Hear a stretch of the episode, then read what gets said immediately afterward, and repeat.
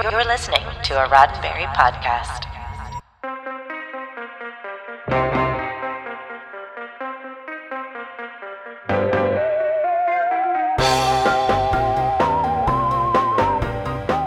The late 70s and early 80s gave us some of the most influential, game changing, and life changing science fiction the world had ever seen. That era also gave us some underrated sci fi gems that are sadly forgotten and overlooked, and it gave us some science fiction that deserves to be forgotten and overlooked. I'm Earl Green, and this is your Sci Fi 5, 5 minutes of science fiction history for January 30th, the day that the film Earthbound premiered in theaters. Earthbound begins with a pretty standard sci fi trope. Aliens with a damaged ship are forced to land on Earth until they can repair the damage and fly home. Which begs one to wonder, as this trope is so common, do aliens look at Earth as some kind of galactic Bermuda Triangle full of crashed ships and stranded aliens? Anyway, the ship crashes in a lake in a rural area, and the government is quick to react. Search parties are created to locate the craft and anyone or anything that came with it. The ones who actually find the aliens, however, are an elderly hotel owner and his grandson. The aliens look like us, of course, and also speak like us thanks to learning our language from our transmissions. They insist they're not dangerous and ask for shelter. They all manage to escape the authorities with the help of the aliens' powers, including telekinesis, telepathy, speaking with animals, and the ability to turn invisible if they hold hands and concentrate. And they begin to search for the metal they need to repair their ship. Do they succeed? Are they able to repair their spacecraft and return home? Look, this movie isn't worth waiting until after the break. No, they don't get the special metal, and they end up stuck on Earth. But there are a couple of interesting things worth mentioning about this movie, and that we will get into in just a moment.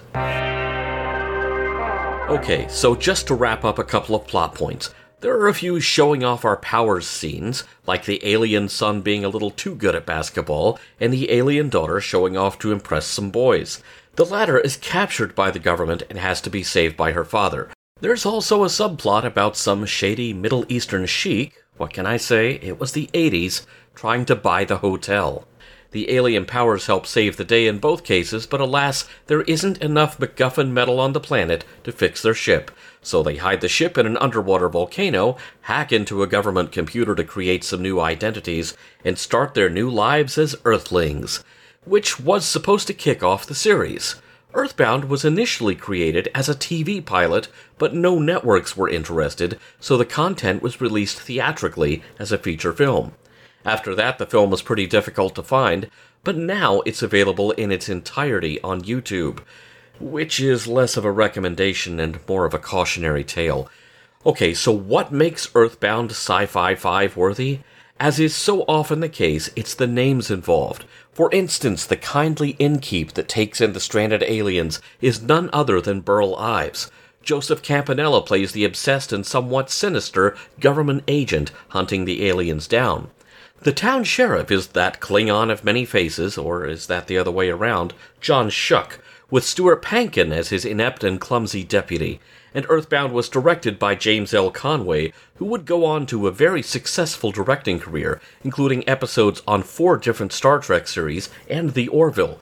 So there's actually a decent amount of talent wrapped up in this little film, which again is more of an interesting observation and is in no means a suggestion to actually search for this film. Instead, we'll use the end of the film itself as a guide. There were no aliens, it was all a hoax. Call the search off, hold for freeze frame. Okay, so maybe that's a little harsh, but the zany art on the movie poster for Earthbound and its tagline of a very spacey comedy seem to promise some madcap antics that simply aren't there. But I don't want to end on a sour note, so I'll tell you what Earthbound does have a green space monkey. Who doesn't love a good space monkey? This has been 5 minutes of science fiction history, your daily Sci Fi 5 for January 30th. Sci Fi 5 is produced by Roddenberry Entertainment.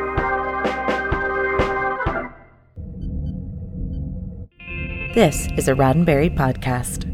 For more great podcasts, visit podcast.roddenberry.com.